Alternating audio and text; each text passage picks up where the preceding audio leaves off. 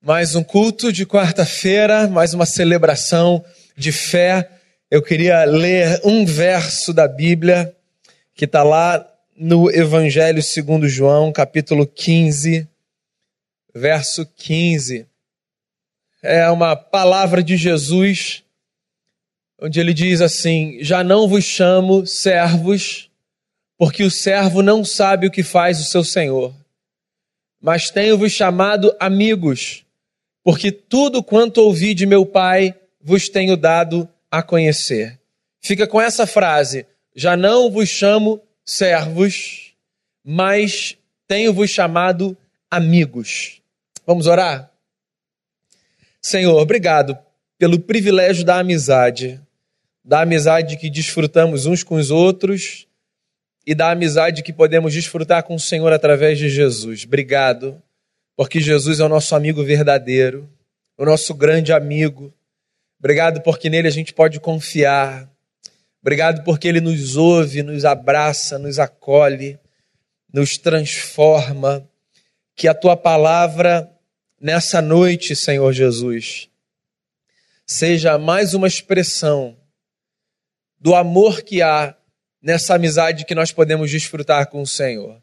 Que o o amor do Senhor na nossa direção, nesse momento, seja experimentado a partir do acolhimento da tua palavra. Perdoe os nossos pecados, purifica o nosso coração e abençoe quem fala, quem ouve, quem ouve daqui, quem ouve de casa, quem em algum momento ouvirá essa mensagem, que ela seja acolhida por todos nós. É a oração que eu faço em nome de Jesus. Amém. Essa semana eu li uma pesquisa da Universidade de Chicago que falava sobre solidão. E eu me deparei com alguns dados muito curiosos barra assustadores. Essa pesquisa foi feita na Universidade de Chicago, então foi uma pesquisa feita é, com a população norte-americana. E o primeiro dado assustador com o qual me deparei foi que 60 milhões de pessoas nos Estados Unidos da América sofrem de solidão. 60 milhões de pessoas. O que me fez pensar qual seria o número, não sei se é uma pesquisa, eu não encontrei, aqui na nossa nação, né? Quantos brasileiros sofrem por causa de solidão? Daí eu fui vendo outros dados da pesquisa que foram também alarmantes, assustadores. Por exemplo, a gente não se dá conta disso, mas é, o isolamento social é tão nocivo à saúde quanto a obesidade, por exemplo. Outro dado curioso: o isolamento social aumenta o risco de morte precoce em 45% e potencializa as chances de demência na velhice em 64%. Fato é o seguinte: nós precisamos de amigos. Todos nós. E hoje a gente começa uma série nova aqui nos nossos cultos de quarta, que eu resolvi chamar de Amizades Espirituais. Um antídoto contra o isolamento do nosso tempo, ou o individualismo do nosso tempo. A gente vive num tempo em que há alguns males. Talvez um dos grandes males do nosso tempo seja o individualismo. É. Há pessoas cada vez mais sós ou deixadas de lado, ou fazendo para si essa escolha. E eu fico com a sensação, e essa pesquisa que eu li só me faz confirmar a sensação de que, na verdade, essa escolha ou essa condição são uma escolha ou uma condição muito problemáticas para a vida. Eu queria começar fazendo uma espécie de um disclaimer aqui, uma explicação. Eu acho que é importante a gente fazer distinção entre duas expressões que a gente às vezes usa de maneira intercambiável, como se elas fossem sinônimo uma da outra, mas que na verdade não são. E eu vou dizer a você por que, que eu quero fazer essa explicação. Porque você pode estar me ouvindo dizendo assim: eu sou uma pessoa recolhida, não sou uma pessoa de muitos amigos, não gosto muito de conversa e não vejo nenhum problema nisso. E eu acho que essa leitura, e eu já estou me antecipando aqui, ela tem a ver com essa confusão que a gente faz entre essas duas expressões, que são solidão e solitude. Então acho que é bom, como ponto de partida, a gente colocar assim cada expressão no seu lugar. Porque solidão é uma coisa e solitude é outra coisa. A solitude, eu vou começar pela segunda, é essa experiência de contato consigo e de investimento no relacionamento que todos nós temos com nós mesmos, por mais louco que isso pareça. Eu vou mostrar como isso, na verdade, faz parte do nosso dia a dia. Eu imagino que você já tenha se percebido conversando sozinho, se não em voz audível, mas pensando e conversando consigo mesmo. Né? Ninguém aqui precisa bancar normal, todo mundo faz isso, né? Ou você nunca viu ninguém no carro do lado fazendo isso? Ou na sua própria casa? Porque a gente faz, a gente precisa desses diálogos que o salmista, por exemplo, na Bíblia chama de diálogos com a alma. Né? O salmista escreve, por exemplo, uma poesia e nessa poesia ele diz assim: Por que você está abatida, minha alma? Por que você se perturba dentro de mim? Confia em Deus. Ou seja, ele está conversando com ele, não é coisa de maluco, é coisa de gente. E a gente precisa desse tempo de solitude. Tem hora que a gente não quer conversar com ninguém. Tem hora que a gente não quer muito contato. Tem hora que se a gente pudesse, a gente ia para uma casa na serra ou numa praia deserta e botava qualquer telefone no modo avião e ficava ali. Porque a gente precisa de um tempo com a gente. Solitude. Solidão é outra coisa. Solidão é essa experiência de isolamento social. Essa experiência de reclusão, inclusive de si, se é que isso pode acontecer. Ou seja, o sujeito que experimenta solidão às vezes ele está num nível tão profundo desse mal que nem no espelho ele consegue olhar e nem um diálogo consigo ele consegue travar. Ele rompeu com o mundo e ele rompeu em alguma medida consigo. Solitude é bacana. Solitude faz a gente crescer. Todo mundo precisa, por exemplo, de reflexões que demandam silêncio. Solidão é um problema. Solidão corrói a gente. E eu vou falar para você por que que solidão corrói a gente. A solidão corrói a gente porque a solidão nos impede de uma experiência que é fundamental à vida. A experiência de sermos preenchidos por aquilo que só o outro nos traz. Então, a verdade é que nós fomos constituídos assim por Deus.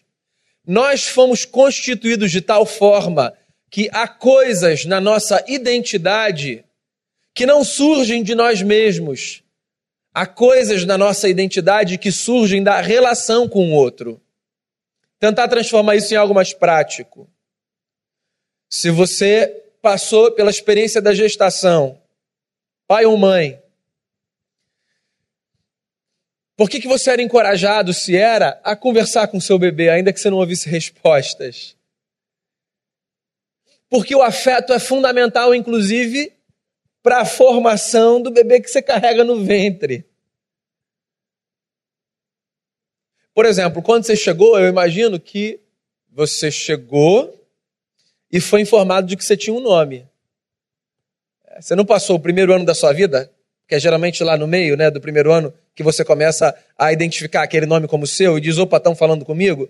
Você não passou o primeiro ano da sua vida sendo chamado de Ei, e aí quando você teve discernimento, você escolheu um nome para si. Uma das coisas mais importantes da sua identidade, que é o seu nome, te foi dado. Porque a nossa identidade ela é construída na relação. Alguém olhou e falou assim: esse nome é bacana, esse nome eu gosto, esse nome soa bem aos meus ouvidos, esse nome é o nome de alguém que me inspira, de alguém que marcou a minha vida. Tá aí, vai ser o nome do meu filho, vai ser o nome da minha filha. Você recebe. Você recebe do outro também afeto. Você recebe do outro caráter. Não cresce sozinho. Você recebe do outro valor. Você recebe na experiência do outro ferida, trauma. Ou seja, nós somos constituídos pela relação muito mais do que nós imaginamos e num tempo como o nosso, muito mais do que muitos gostariam. Olha só, se tem uma bandeira que é levantada com força hoje e que tentam balançar, pelo menos na nossa sociedade, eu diria no Ocidente como um todo, é a bandeira do eu não preciso de ninguém para dizer quem eu sou, eu não preciso de ninguém para construir a minha identidade, eu sou o que eu quero ser e ninguém tem nada a ver com isso. Então, esse negócio pode ser muito bacana, pode dar a sensação de empoderamento, mas isso é uma balela. Nós somos quem somos nas relações. Nós somos quem somos pelo que recebemos e pelo que damos. É por isso que você ouve constantemente pessoas falarem o seguinte: dê palavras de amor. É por isso que quando você vai para o centro da cidade, na Avenida Brasil, você encontra as palavras do profeta Gentileza. É por isso que na escola as crianças são encorajadas a se abraçarem umas às outras, pedirem desculpa se machucam um amiguinho, não pegarem sem permitido, sem que seja permitido. Porque nós somos o que somos como resultado das experiências que nós temos com as outras pessoas. Sabe o que isso significa? Isso significa que quando nós experimentamos solidão, nós deixamos de ser o que poderíamos ser de melhor. E ao invés de passarmos por um processo evolutivo de construção da identidade, nós passamos por um processo involutivo. É por isso que eu digo que a solidão corrói. Porque a solidão me impede de crescer. Porque eu só cresço na troca. Ainda que às vezes eu precise de um momento meu. Eu só cresço quando a minha história toca a história de alguém. E quando eu sou privado por alguma razão desses encontros, eu definho, eu diminuo. Então a solidão, por exemplo, ela faz com que a gente desaprenda a amar e a ser amado. A solidão faz com que a gente perca a sensibilidade da vida ou diante da vida. A solidão leva a gente para uma experiência de embrutecimento. Eu não gosto quando me dão spoiler de filmes ou de séries. Eu acho que eu não vou dar um spoiler para você, porque esse filme é um filme antigo. E eu imagino que você tenha visto. Se você não viu, eu vou tentar não dar spoiler. Náufrago. Lembra? Tom Hanks. Dentro de um avião que cai.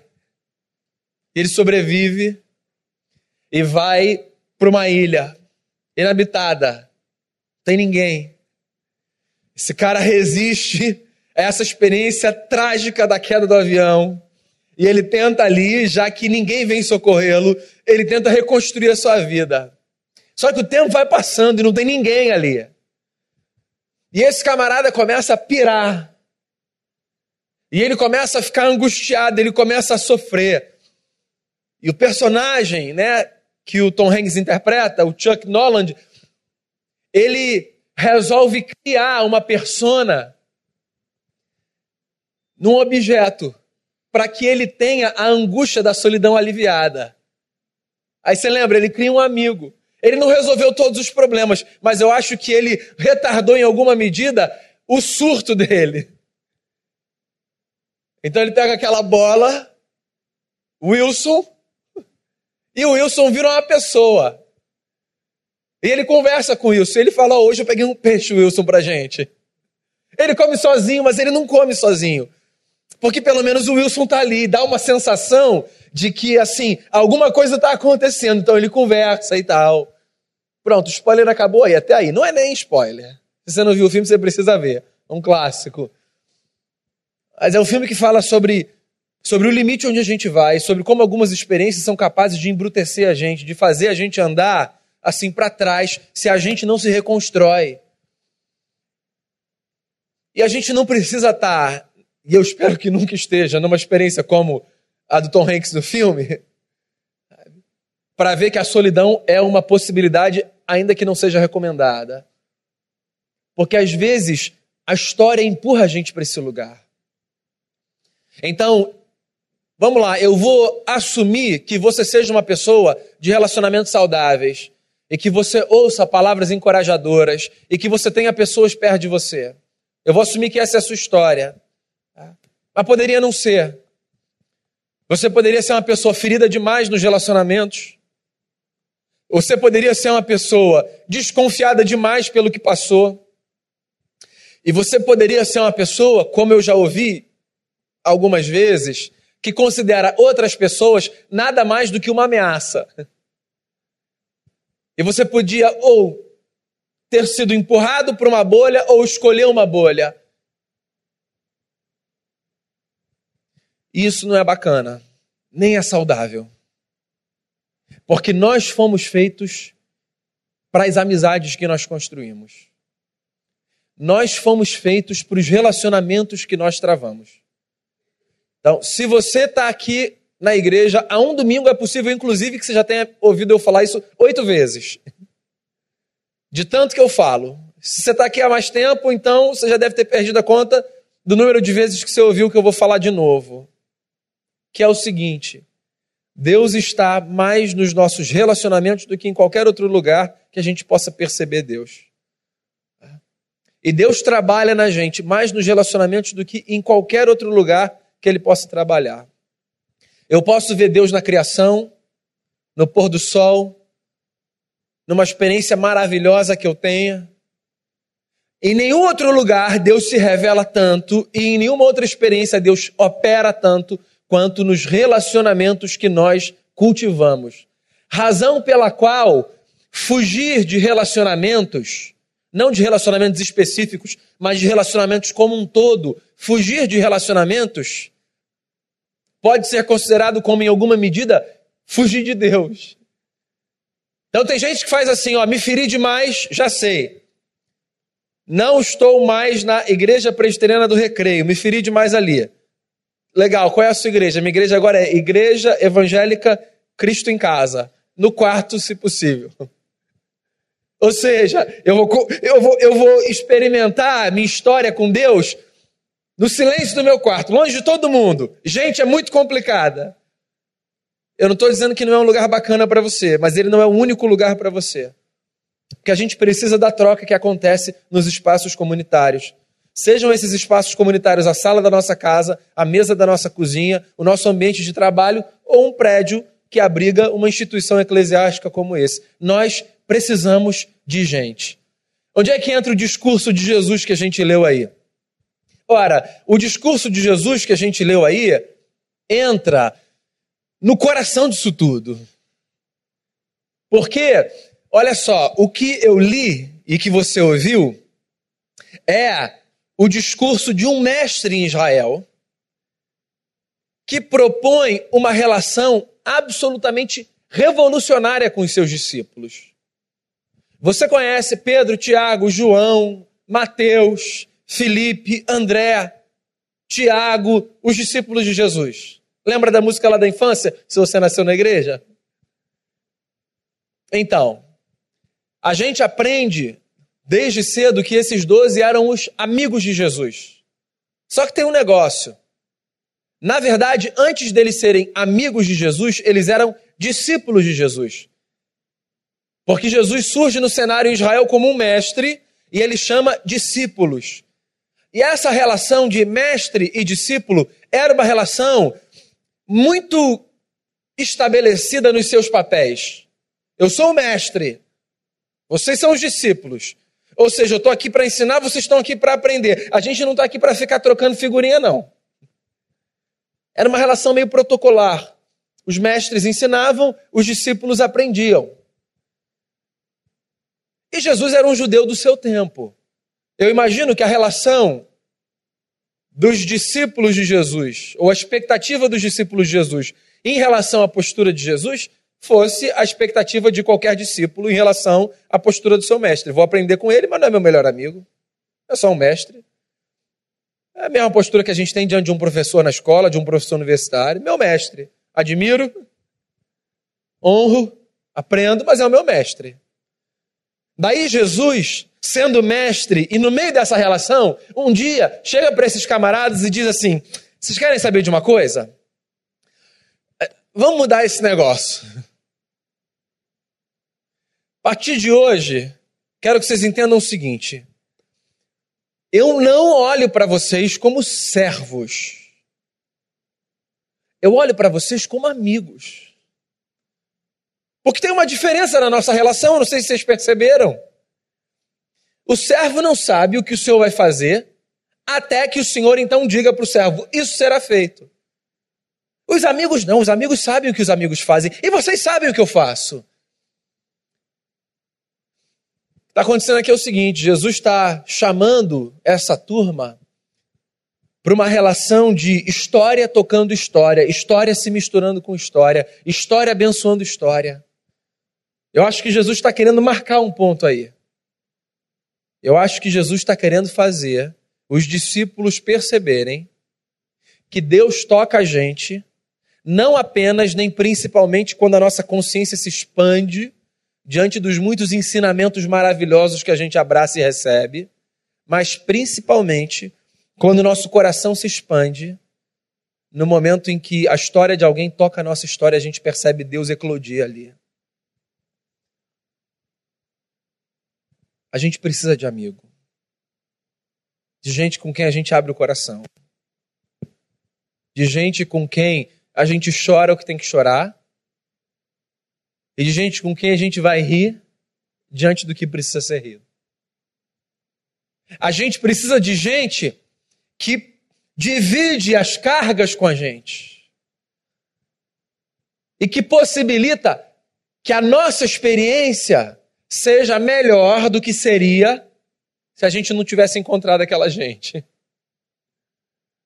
Então eu queria que você encarasse a amizade como essa experiência que possibilita você ser melhor do que você seria se você não tivesse no convívio com outras pessoas. E eu queria, acima de tudo, que você encarasse a amizade com Deus como a amizade basilar a partir de qual todas as outras podem ser conhecidas, é, experimentadas e vividas. Eu não sei se você estava aqui na hora que a gente cantou. É, a última música que a gente cantou é uma música muito linda, antiga, do Asaf Borba. Ela se chama Amigo Verdadeiro. E o refrão dela, não sei se você percebeu, diz assim: Tu és Jesus, amigo verdadeiro, que tenho conhecido na vida dos meus irmãos. Ponto. Se a música fosse só isso, ela já seria belíssima para mim. Jesus, o amigo verdadeiro que eu conheço na vida dos meus irmãos. Você sabe por que a gente precisa de amizades espirituais? Eu não sou o cara que levanta aquela bandeira de que crente só pode ter amigo crente, de que a gente precisa se fechar no nosso gueto, e de que quando a gente se fecha no nosso gueto a gente está protegido.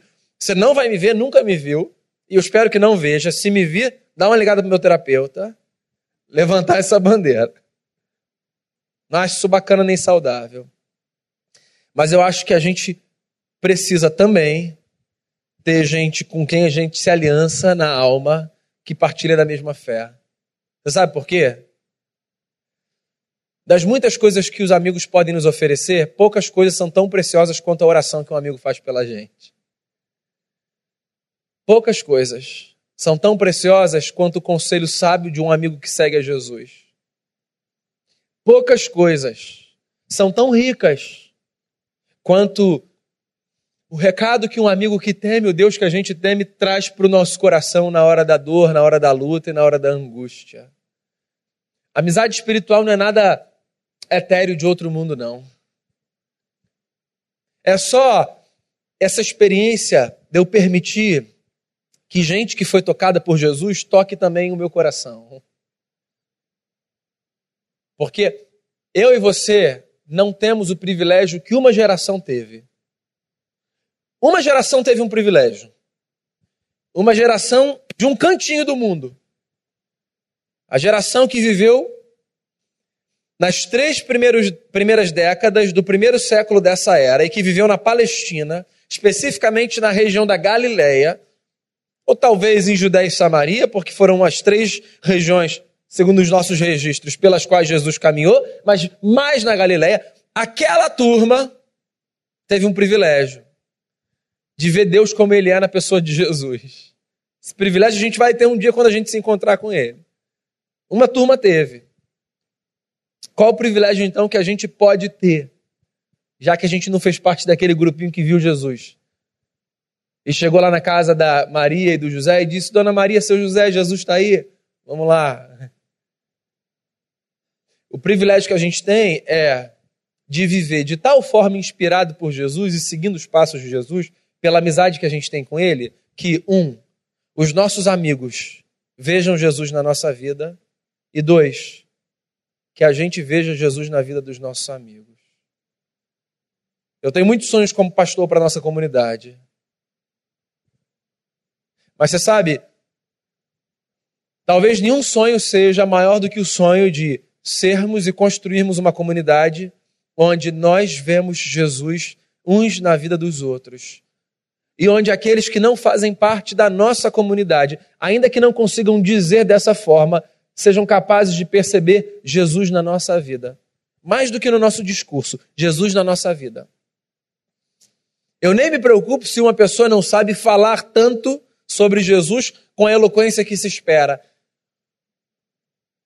E também não me impressiono quando alguém fala belamente sobre Jesus e sobre as doutrinas de Jesus. Como se isso fosse a coisa mais espetacular do mundo, ainda que tenha o seu valor. Eu me impressiono quando eu sento com alguém e fico com aquela sensação mística e mágica e misteriosa de que eu estou diante de Jesus de Nazaré. Porque Jesus é o amigo que a gente pode ver na vida dos nossos irmãos. Então, a minha oração é para que ninguém aqui vire estatística no Brasil, sejam quais forem os nossos dados do índice de solidão. Que Deus nos livre da tragédia de termos a vida encurtada, de definharmos e de darmos passos para trás porque fomos acometidos por esse mal. Tenha o seu tempo de solitude. Tenha as suas experiências a sós. Mas fuja do mal da solidão. Porque nós fomos feitos uns para os outros e todos para Deus. Então, que no encontro das nossas histórias e que nas amizades que nós firmamos, que nós nos encontremos cada vez mais e que acima de todas as coisas, que nós encontremos Jesus de Nazaré, o Deus a quem nós podemos ver na vida daqueles que se prostraram diante da cruz e que foram feitos novos pelo poder da ressurreição e que agora passam pela experiência de ver gerado em si o caráter de Cristo, o nosso grande amigo.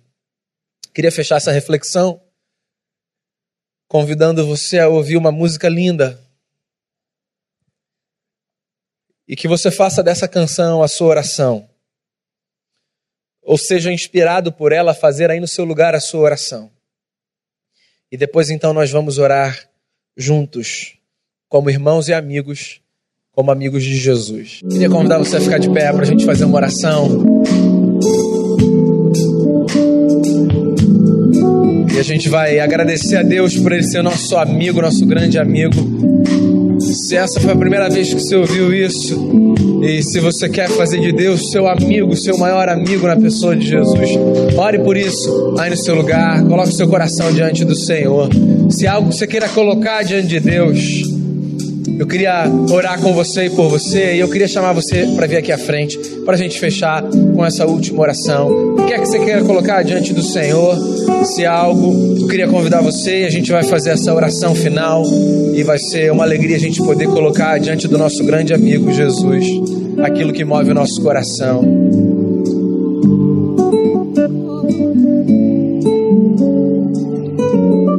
Senhor Jesus, esse privilégio de sermos amigos do Senhor, ele é indescritível. A gente poder olhar para o Senhor não apenas como o Deus diante de quem a gente prostra o coração, mas poder ver o Senhor como o Deus diante de quem a gente prostra o nosso coração e que é nosso amigo é maravilhoso. Saber que há uma relação pessoal com o Senhor que a gente pode travar. Saber que a nossa vida ela é interesse do Senhor. Então, se há algum coração aqui, Senhor, que ainda não teve essa experiência de ser visitado por essa amizade que Jesus proporciona, que esse coração seja visitado em nome de Jesus. Quero orar por cada amizade aqui lembrada nessa noite, enquanto a gente refletir à luz da tua palavra, quero pedir que o Senhor abençoe as nossas amizades, as que acontecem na família, as que acontecem no trabalho, as que acontecem em outros níveis de relação. E quero pedir, Deus, que os nossos amigos vejam Jesus em nós. E que na vida dos nossos amigos que já são amigos de Jesus, que a gente veja Jesus na vida deles. Que Jesus seja visto, que a beleza do caráter de Jesus seja percebida e que isso seja uma inspiração. Obrigado pelo privilégio de sermos uma comunidade, de caminharmos juntos e de nos abençoarmos mutuamente. O que quer que tenha movido os meus irmãos e irmãs nesse momento de oração, Deus contemple as nossas orações com a graça e com o favor do Senhor. Nós reconhecemos a soberania e o governo do Senhor sobre a nossa história, mas reconhecemos também a legitimidade de, como filhos, apresentarmos ao Senhor o que quer que aperte o nosso coração. Então, receba a nossa oração e visite a gente com graça e com bondade. Leve todo mundo em paz quando sair daqui, Senhor. Que todo mundo volte bem para sua casa. Que todo mundo volte guardado pelo Senhor. Que o que há de mal e de maligno na história, na nossa história, seja desfeito e que a graça de Jesus avance como um rio que não pode ser contido por nada nem por ninguém. E que a nossa história seja todos os dias transformada pelo poder maravilhoso de Jesus, o nosso amigo, o nosso redentor. É no nome dele que eu oro agradecido por essa noite e por tudo que o Senhor faz na nossa história. Em nome de Jesus. Amém.